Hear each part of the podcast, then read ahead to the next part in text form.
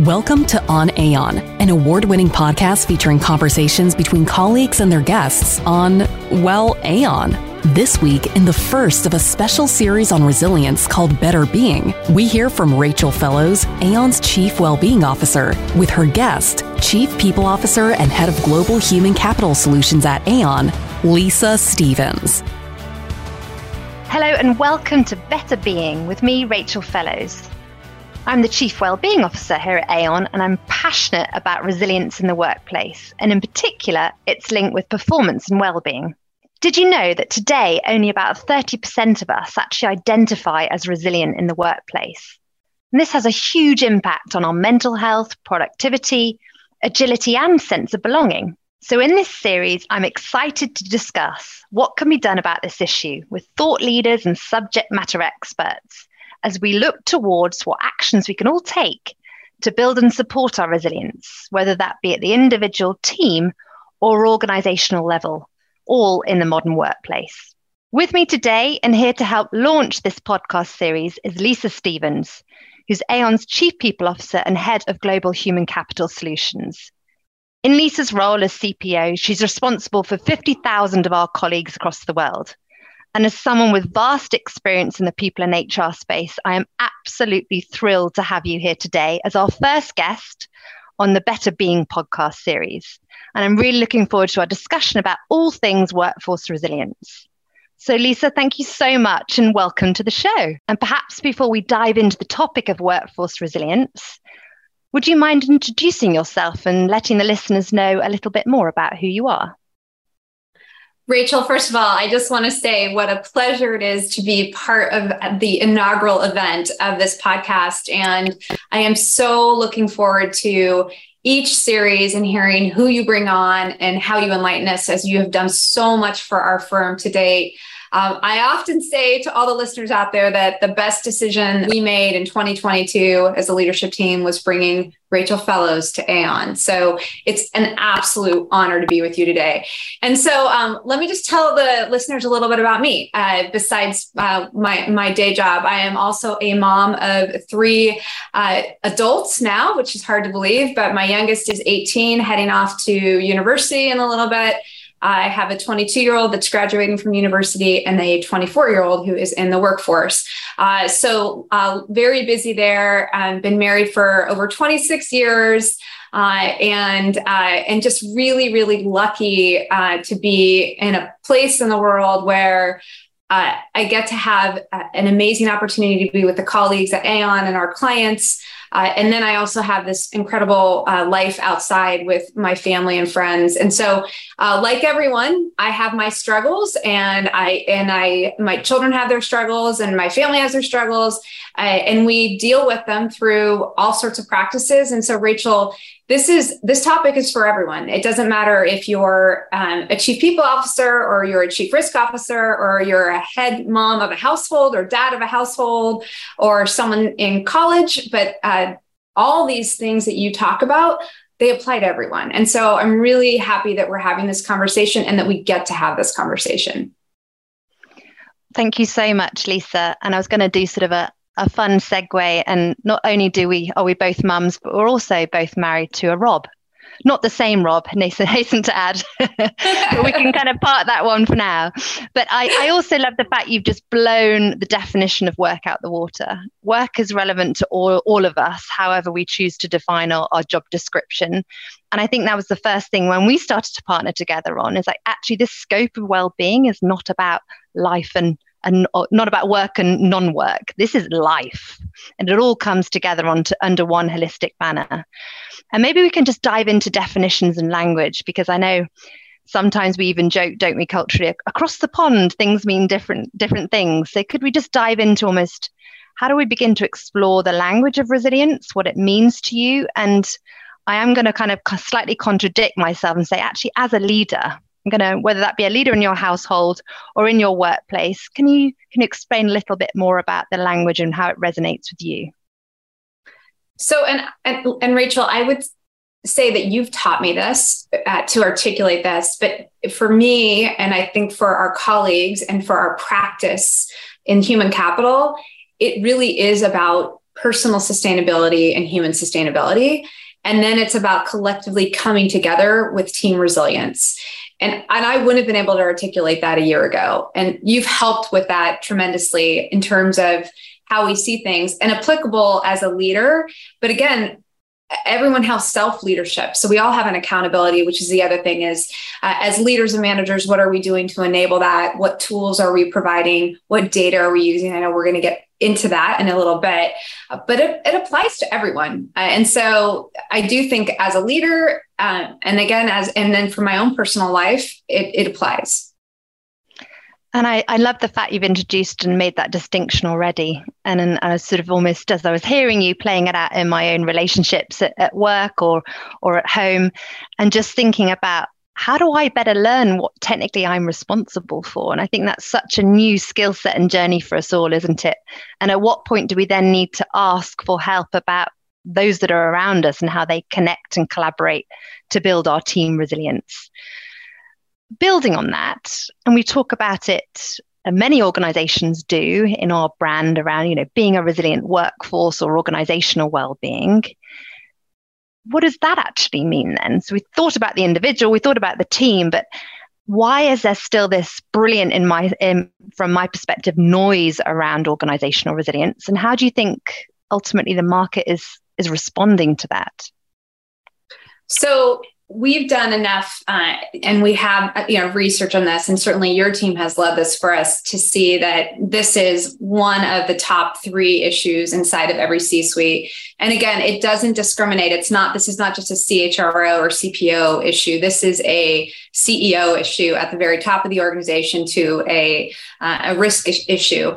Uh, rachel i will just say last week um, to our listeners rachel and i were at a client uh, council meeting that was all chief risk officers and the topic of, of, of well-being was one of the main topics and it kept coming up because people have become such a critical part of everything we do. Now, you and I would argue that it should have always been that way, uh, but it's there. And so it's fantastic for us because there's a bright light shining on it and no one can avoid it. And so when we think about people and we think about performance, we have to take into consideration what are we doing to create a place where people can think, feel, and function their very, very best, and where the organization has that vision to perform there and make that happen uh, through our values, through how we make things come together.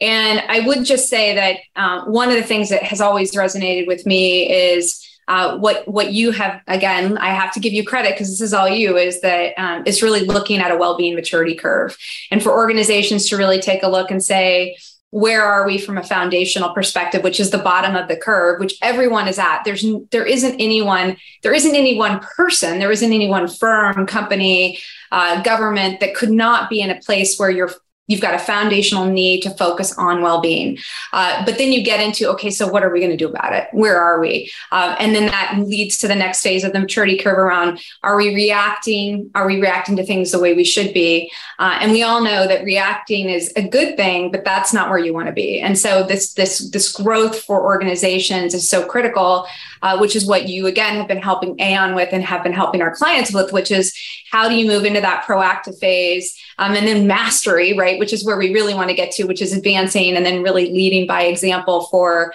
uh, for other organizations, for your colleagues, for your colleagues' families, for your communities, and so uh, um, and the process of doing that is data, right? It's got to be data enriched. So you can't make the, you, you can start with the, okay, we care about well being, again, foundational. But in order to really move up that maturity curve um, of, of well being, you really have to be constantly measuring and looking at data at what are we doing to really, um, to really have an impact. And then how agile are we in order to say, here's we have to shift or change some of the things that we think we need to do. Lisa, thank you so much for sharing that and introducing the maturity curve.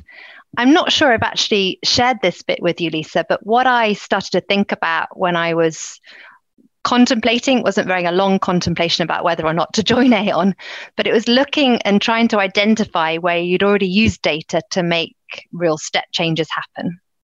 And you're one of the first organizations, or now I can say we, are one of the first organizations to actually have the CEO owning diversity, equity, inclusion and driving that from a data perspective down the organization. And that for me was just the perfect, almost like coat that I could just hang on to. And just so happens I've got a new a new topic to ride behind. But maybe we can just sort of go into the data piece a little bit more. And we've said it's so critical to make it stickier in an organization. But can we share a little bit around our D&I story and how we're starting to almost use some of those principles to make change happen internally?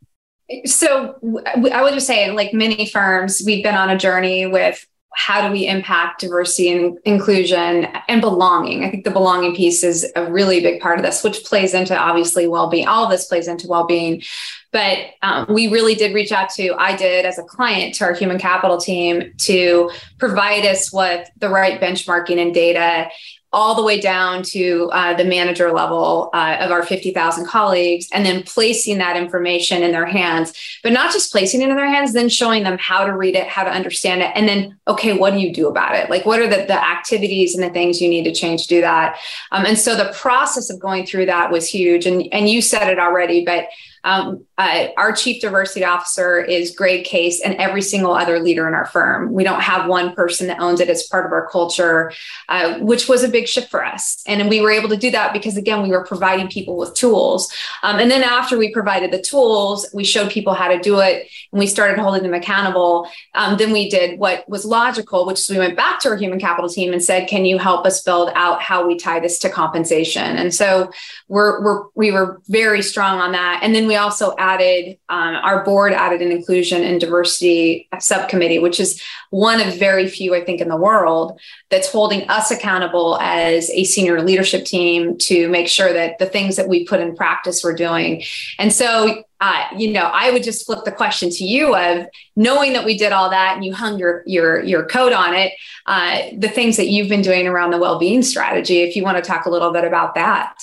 Yeah, I love that, Lisa, and, thanks for the invitation.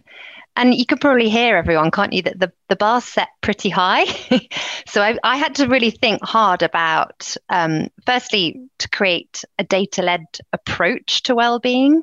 And firstly, I love using the car analogy, but just lifting up the bonnet and just being really honest with what data we already had in place that we started to build off uh, a strategy on. And like many organizations, actually, what we did have access to was ill being data, not well being data. So, to try and identify what would work for 50,000 50, colleagues, I was actually looking at data that represented maybe 5 to 10, 10% of people that were actually struggling. And there's an element of equity there. Is that fair? Is that right? Because actually, we want, in the spirit of a sustainable culture, to understand the needs of the whole population. And that's where we started to bring in the Human Sustainability Index. So, this is something that we developed outside of Aon, but it was really thinking about proactively what do humans need now to thrive in the modern world? And that's not meant to be belittling anything we've done before, but it is meant to say we do really need to develop an eight legged table because we don't know which direction another challenge is coming from. And we also all felt the reality that the speed and frequency of challenge around us is, is ongoing and never ending almost now. So, Lisa, I think what's been fantastic is the permissioning for you from you to just say, yes, Rachel, I align to the fact that our data set is valid but not holistic. Let's go there, but let's be really intentional as to where we want to dive deeper, whether it be our new colleagues, our high performers, or what other areas of tension where actually we may be leaning on endurance style behaviors rather than well-being behaviors do we want to start to unpick? So i don't know if you want to add anything else but that's really where we've then built this whole story off aon so i would say the human sustainability index is the it is that that is that it's the tool just like the tools that we gave to colleagues around um, what they needed to understand from a benchmarking perspective. And to me uh, Human Sustainability Index. And I'll just say for our listeners, I'm just going to say HSI from now on because it's easier and because we love acronyms. Uh, I know so many companies do, but but that gave us that opportunity to start measuring like again where are we from where are we moment in time like what where are we and and I, it would be great for you to just give the listeners a little bit more like what is it that we're looking at uh, and this is where it played into uh, again a gift to individuals of what are things that I need to be doing from a personal sustainability perspective to build my resilience. And at the time when we came to you, before you worked at Aon, we were in the heart of COVID and the people organization was exhausted. And we were trying to figure out, you know, the only thing we knew is that we everything was uncertain. And the opportunity for us to have that that look at, okay, where are we individually and what are things that we need to be focusing on again from a mental physical emotional let again i'll let you go through, go through it was super important. But then the other aspect of this was really the team component and it was how are we showing up as a team and then what do we need to do to help each other so that we can help the organization so that we can be the stewards of the organization in terms of resilience. And and then i will just say the perfect world to me for any organization and ours included is where this is part of our DNA. Like we we have it right now. I know we do it for all of our colleagues that we're onboarding. Uh, again, it's a gift to them. It's an opportunity for them. It's it's their own personal thing. I just want to make sure that we don't your HSI results your, are your results or no one else's to see. Um, but we do aggregate the data, which is really powerful powerful for us to be able to see what are the things that we need to be doing as an organization to be supporting our, our colleagues. But the perfect world to me is where we're doing that for all of our colleagues. And then we're giving them all tools. And we're giving them tools that I know that you're so passionate about that can really make a, an incredible difference. And maybe uh, you'll give a sneak peek into what the next uh, topic's going to be on your next podcast. Well, you'll talk more about that. But I just want to tee you up for that, Rachel. Thank you very much, Lisa. And and also, um, maybe the listeners don't know that one of the first times we had a one to one together was probably when I was technically coaching you through HSI. Maybe you knew it was probably my interview, but we can part that one for now. But um, maybe we can kind of scenario through that because I'm very happy to share personally how I design my life and the things that I've learned since COVID, and maybe you can reciprocate and do the same. But I think in, in, an, ele- in an element, HSI has eight pathways or eight ways that we as humans can now be sustainable. And Lisa, you touched on a few there physical health, mental health, emotional health. A round of applause that we're all now talking about those last two things. We weren't talking about them two years ago. But what is fascinating when you really start to unpick the data is that did you know you can be just as resilient with a strong community or with a strong sense of meaning and purpose? As you can with the physical fitness. And we've been relying culturally, in particular in certain regions of the world, on quite narrow definitions of how to create sustainable lives. So, really, sort of encouraging people to create buffers by widening their skill set at the individual level is huge. And I also love what you talked to about this distinction again.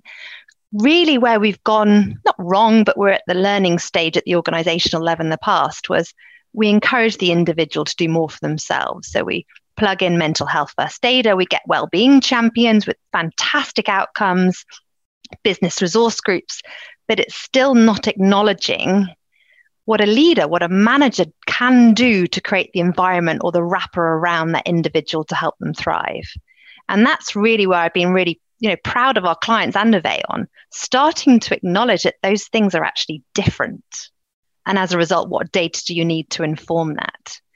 But maybe just dwelling on the on the personal one, I definitely, and this is just a quite a crude example, but just before we met, my life was very much a four-legged table.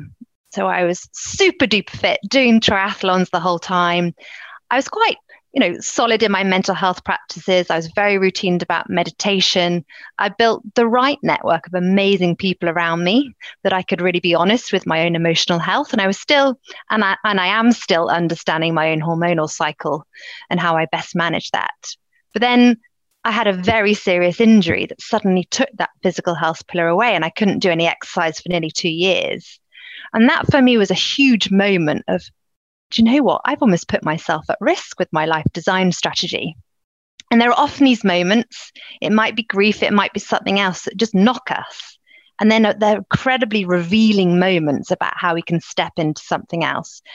And I know we've chatted about the pub scenario in the UK, but my, now my number one anchor is community. And I've made conscious choices to actually move somewhere to live in the heart of a community because that gives me so much resilience. But Lisa, I don't know if there's anything else you want to share from your own process of HSI as well. I would just say again, and going going back and harkening on that, the timing of when uh, when we first interacted with each other, I had just lost my mom, and uh, and it was during COVID, and I was with her when it happened, and it was very sudden and shocking, uh, to say the least, and. I had a really good community around me. I think I had a really good, you know, in terms of like physically taking care of myself. Uh, but I think where I was, what was missing for me was understanding and trying to just like accept the grief piece in ways that I hadn't done before.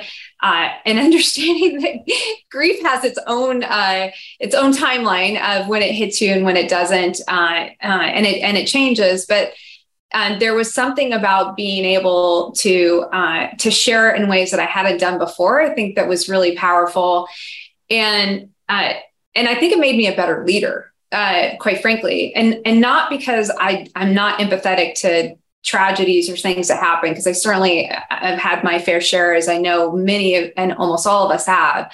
Uh, but I think it's that realizing that everyone's on a bit of a different journey in terms of where of where they're going with it but the piece around um, being open to um, to what do we need to do as a firm when it comes to we do so much around um, you know around life which is fantastic. Um, we don't do a lot around grief and so what do we need to do to put more support mechanisms in place for our colleagues who are all at one point in time going to go through it. And we're a phenomenal company at like being there and being reactive. Um, but we have a huge opportunity. It's, it's like the women's health piece for you around hormonal health. Like what are, what are we doing around the holistic uh, health of a woman? Uh, why is it okay to talk about you know, a back pain, but then when you say the word menopause, people get uncomfortable, similar to people not wanting to talk about mental illness before. And so I think uh, it just opened up this opportunity for us to be so much more comprehensive instead of breaking it down. Like, again, two, three years ago, so comfortable, everyone talking about how many steps they took and what they're doing. I mean, uh, fabulous, wonderful. But it's so, we are so much more complex as human beings.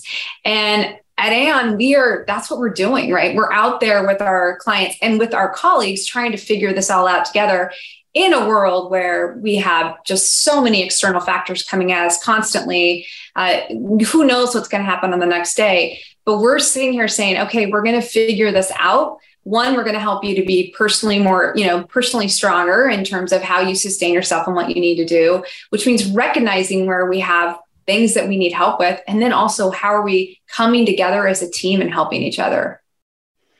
I love all of that. And I also know you invited me to have a, a, sneak peek about what other things we're thinking about internally. And, and one of those is actually using heart rate variability or physiological data to help inform people to make different choices. So it doesn't have to be trauma driven, it could just be new education driven, which is like such a better place to be. So, Lisa, we're coming up to time now. So I'm just wondering, you know, that the, the classic golden question: What one thing would you like to part as an idea or a nugget that could really inform or summarize the conversation from today? So I would I would just like to say one Rachel a huge thank you to you for everything that you've done for our organization and uh, and the team that you brought collectively to our organization to help us uh, on this journey and then I do just want to say to the listeners, listen into the next podcast. Rachel just hit on the um, on the HRV, the heart rate variability, but the whole thing around uh, what we do to recover, um, to take care of ourselves, and then how we strain ourselves. Again, lots of conversations about how we strain ourselves in terms of exercise and everything else. Not nearly enough around the things that we need to do to recover. And so I'm excited for us to talk about that tool and how it directly connects to all the things that we talked about inside the Human Sustainability Index. So, Lisa, I know you can't see my smile because this is an audio, but I promise you it's beaming from ear to ear because I'm truly grateful for you, in particular, being my first guest today. So, thank you for your time and for your insights. This has been a conversation on Aon and Aon's Human Sustainability Index. Thank you for listening. If you enjoyed this episode, you can get more insights on well being in the workplace and information on future podcasts by following Rachel Fellowes on LinkedIn. To learn more about Aon, its colleagues, solutions, and news, check out our show notes and visit our website at aon.com.